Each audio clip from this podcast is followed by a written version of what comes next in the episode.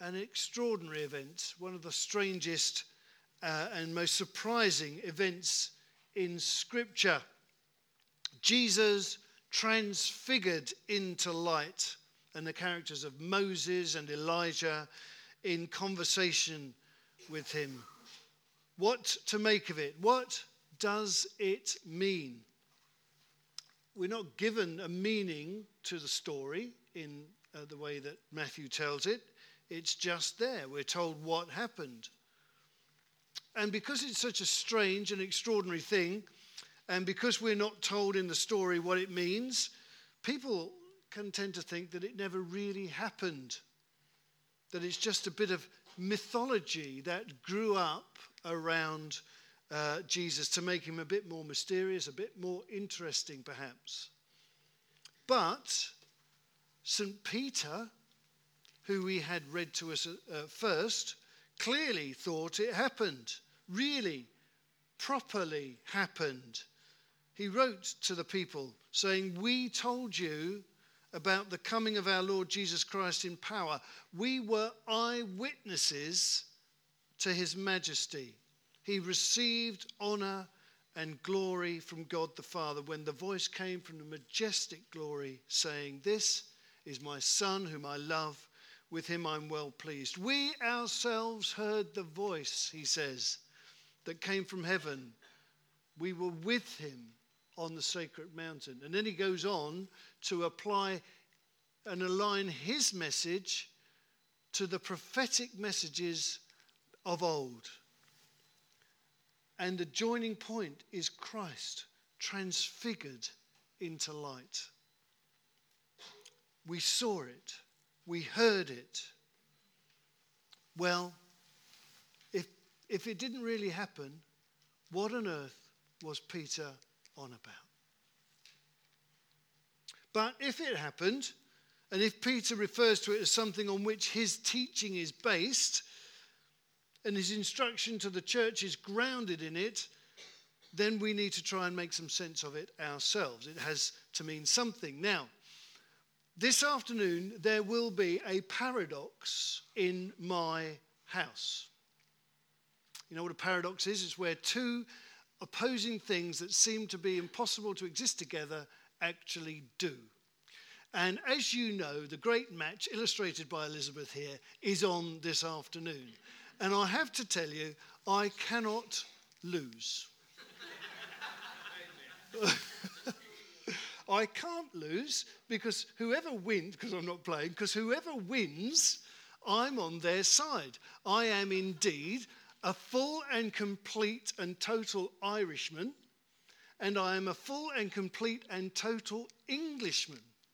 That is a paradox, but it is true. So I can't lose. I also, unless it's a draw, am going to be a loser because the other side will win. So I shall be both a winner and a loser at the same time this very afternoon. And that's important. Not to me, but to you. It's important because paradox is the key to understanding this transfiguration. You see, the first thing that this transfiguration means is that uh, is that it's possible to see heaven on earth. It is possible to see heaven on earth. Verse 2 His face shone like the sun, his clothes became as white as light. And uh, in verse 3, Moses and Elijah were talking with Jesus. Both of them long departed, but now both with him. And the paradox is that it looks like a vision of heaven. It looks like, you know, the beyond, the majesty, the glorious majesty. Jesus shining like the sun, Moses and Elijah, long departed fathers, appearing alive in front of them. But it's taking place right there before their eyes. It was their friend Jesus that they knew, who they knocked about with, that it was happening to. It was their world. And yet it was something of God's world too heaven on earth. Now, with both Moses and Elijah, there was a mystery surrounding them both. Uh, Moses went up the mountain, talked with God, and his face shone. We know that. Uh, and uh, when he came down, the people wouldn't look at him because of the, the shining face that he had. And Elijah went up the mountain, and uh, after an earthquake and a wind and a fire, he heard the voice of God in the sheer silence. But of Moses, the shining face was reflected glory. His face was like the light of the moon, which shines with the light of the sun. It borrows its light from somewhere else.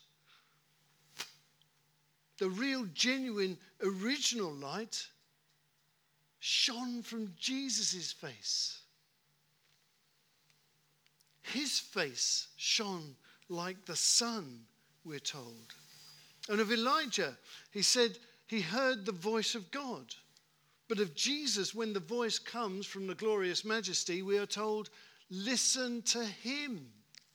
His is the voice, because Jesus is the very word of God. Now, we pray, as has been eloquently illustrated this morning, in this corner, Your kingdom come, Your will be done. And we say that to God.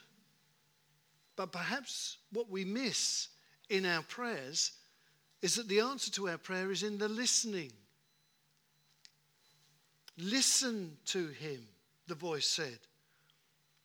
Because when we really hear what Jesus says, heaven begins to come to earth. When we listen to Jesus and what he says, we begin to live as people who have been touched by the power from heaven, touched here on earth by power from heaven. So we become people who know what God's kingdom is like, people who bless it when we see it, people who shape our homes by it. They shape their relationship with their husband or wife, or their relationship as a father or a mother by these things from heaven. People who shape the community life by it. Their fellow brothers and sisters in Christ living and serving in fellowship and worship together. People who go to the workplace and they shape their workplace and their attitude to work by the kingdom of heaven on earth.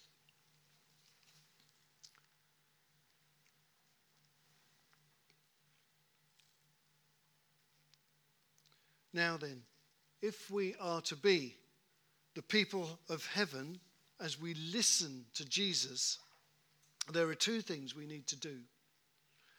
And firstly, it's to read Scripture. Read Scripture, the written word of God. We believe it to be the inspired word useful in every situation for rebuking and encouraging and instructing and guiding and teaching. Able to lead us, they tell us at our ordination, into full salvation in Scripture. So give time to Bible reading. That's why I say have the Bible open when the preacher is preaching so that you can follow along. It's a way to get familiar with it. And the second thing is to pray. The process of listening and learning to speak the words of God in conversation with Him. Because when we read Scripture and when we pray, the written word becomes in us a living word, begins to shape uh, and guide and be the dynamic power within us. It's possible to see heaven on earth when we listen to Jesus as his word begins to live in us and through us. The second paradox in this transfiguration, the thing that gives it meaning is that it's possible to be attracted by the glory and afraid of it at the same time. Uh, Peter, James, and John have seen this glorious light, and it's a powerful thing. And they're drawn to it, they feel privileged by it. Indeed, they want to remain in this moment. Lord, he says, says Peter in verse 4, it is good that we are here. If you wish, I'll put up shelters uh, one for you, one for Moses, one for Elijah. And that seems a bit odd to us. What is he going on about? Putting up a few shacks on top of a mountain. I used to live in Cumbria. My, uh, the highest peak in England was only um, half a mile from the end of my parish. I got pretty high, but they went a little bit higher in the next parish. And on top of the mountain, if you put up a shack, it will blow away within a week, without a doubt. It is cold and wet and horrible. And yet we see Peter going on about putting up a shelter. Well, actually, the Jewish expectation was that when God's Messiah would come, he would live in a tent amongst them as God dwelt in the tabernacle tent uh, way back when they were in the desert with Moses. So that was their expectation. There would be a whole lot of tents, and one of them would be, would be the Messiah living in it. So, according to that kind of Jewish expectation, he wasn't far off the mark in saying what he said. But he said it's good that we should be here. It's good that we are here. This is something worth seeing, something hold, worth holding on to because this is the turning point of the cosmic history of the universe. That's what he was thinking. But then the vision comes a bit too close. Whilst he's still speaking, a bright cloud covers them in verse 5. And the voice comes from the cloud. And verse 6 when the disciples heard this, they fell to the ground terrified. See, that's the paradox. One moment they're drawn to it, it's good, and the next they are terrified, falling down on their faces. The glory that they found so attractive from a distance was terrifying to them when they were touched by it. We thought Brexit was going to be such a good idea, but we never thought it would be as difficult as this. We liked the idea of reducing pollution, but we didn't think we would have to do without our coal fires and our wood burners, or not be able to drive down the Barrow Road for a couple of hours in the day.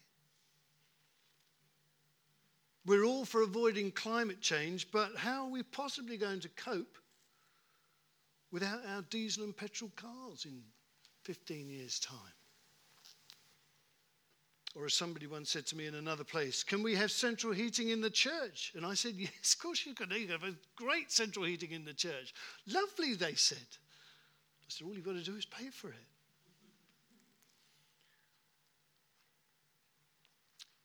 This transfiguration, of course, is more profound than that. They were both fascinated and trembling, drawn to it and repelled by it at the same time. It's one of the characteristics, actually, of a genuine spiritual experience.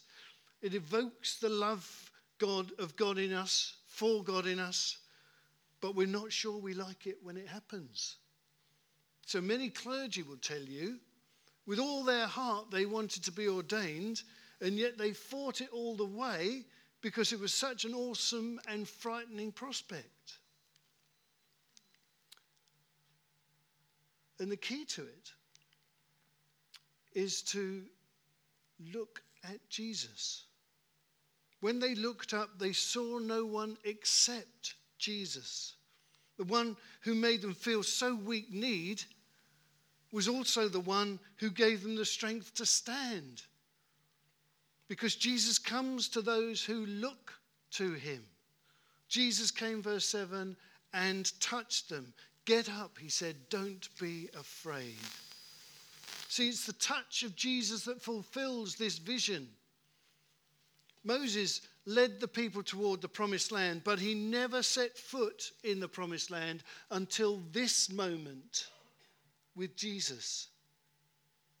Elijah, the archetypal prophet, the one you know whom they all look to, spoke his words, but it was all meaningless until he stood in the presence of Jesus, in whom all prophecy is fulfilled.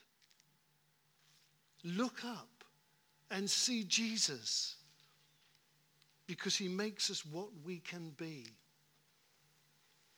And what makes it possible is the touch of Jesus. Being attracted and uh, afraid at the same time is a sign of a true spiritual experience.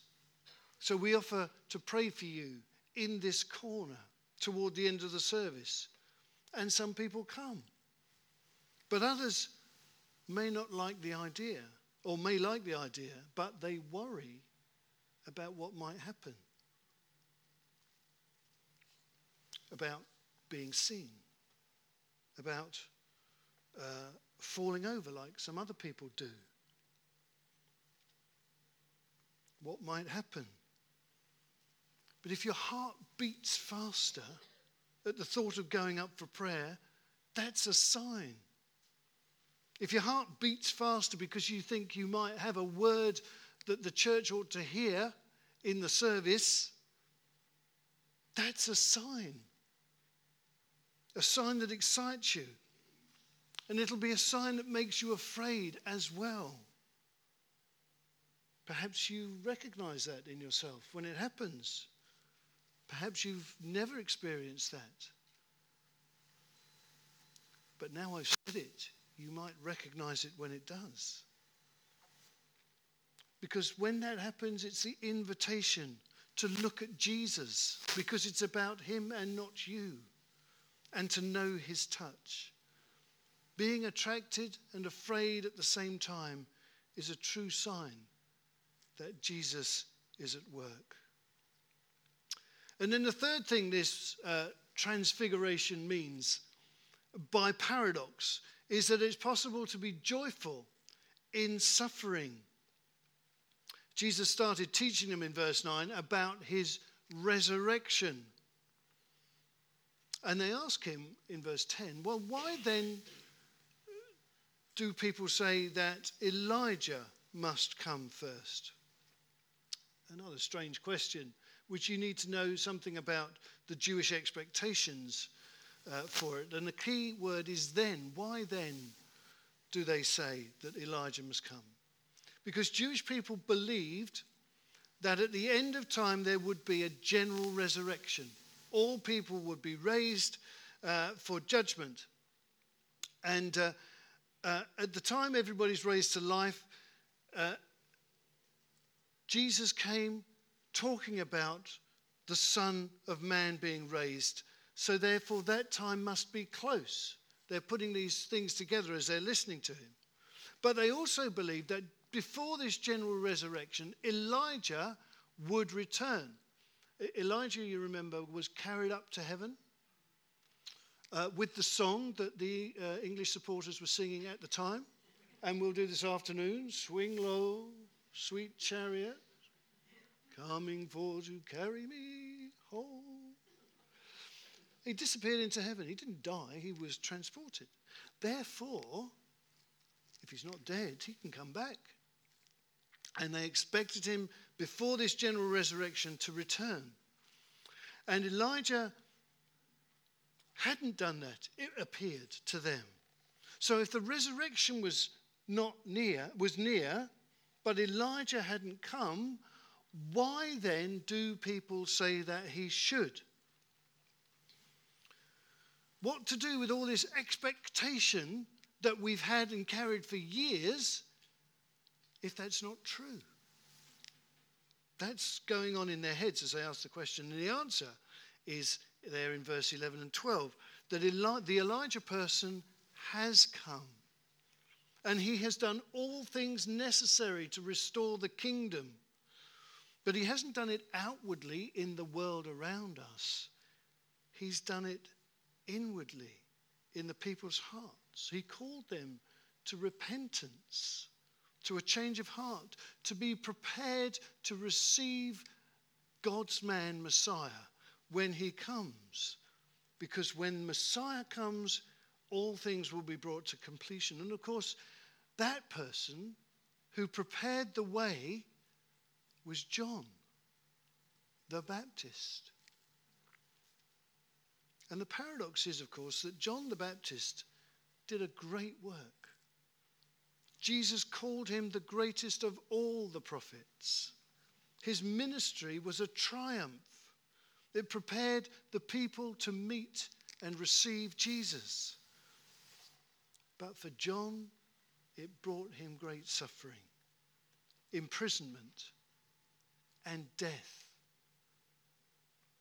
So Jesus says, I tell you, Elijah has already come, and they did not recognize him, but have done to him everything they wished. There's triumph and suffering, joy, which is about fulfillment, not happiness. John did everything that was asked of him in the vision of glory that's fulfilled. And in verse 12, Jesus tells them that the triumph and the suffering are the same thing.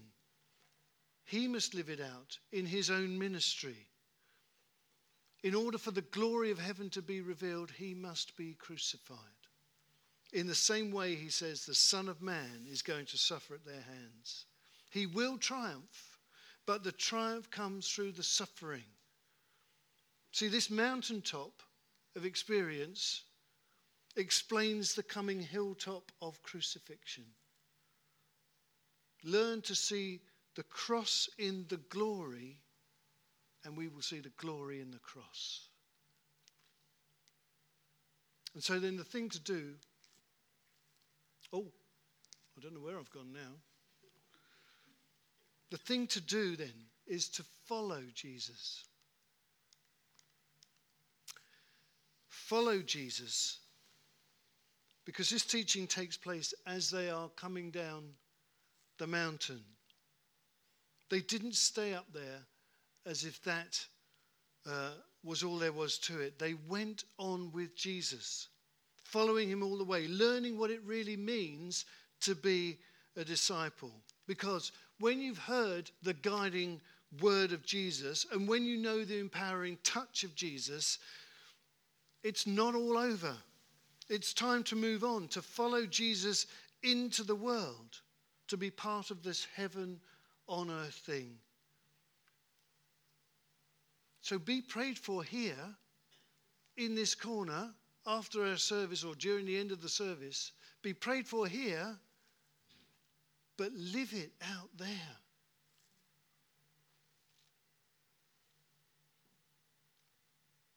And I can't promise you success. I can't promise you success, but I can promise you glory. People may not thank us for accommodating homeless people on their doorstep. They may slander, say slanderous things about us for writing to the Muslim society in support of their right to buy and to worship. They may not respond to us when we offer the invitation to hear good news and come to our uh, service that's not like anything else. See, there will be crucifixion, but there will also be resurrection. And it's on that resurrection that we set our hope. That's our joy. That nothing we do for Christ is wasted or lost. It's stored up, kept safe in heaven, as Peter says in one of his letters according to his word and promise, we will endure all things for Christ and we will grow in our discipleship. We become people who know joy in suffering, becoming more like Jesus. Heaven on earth, listening to him, attracted and afraid, looking to him joyful and suffering, following him. May this be our transfiguration today.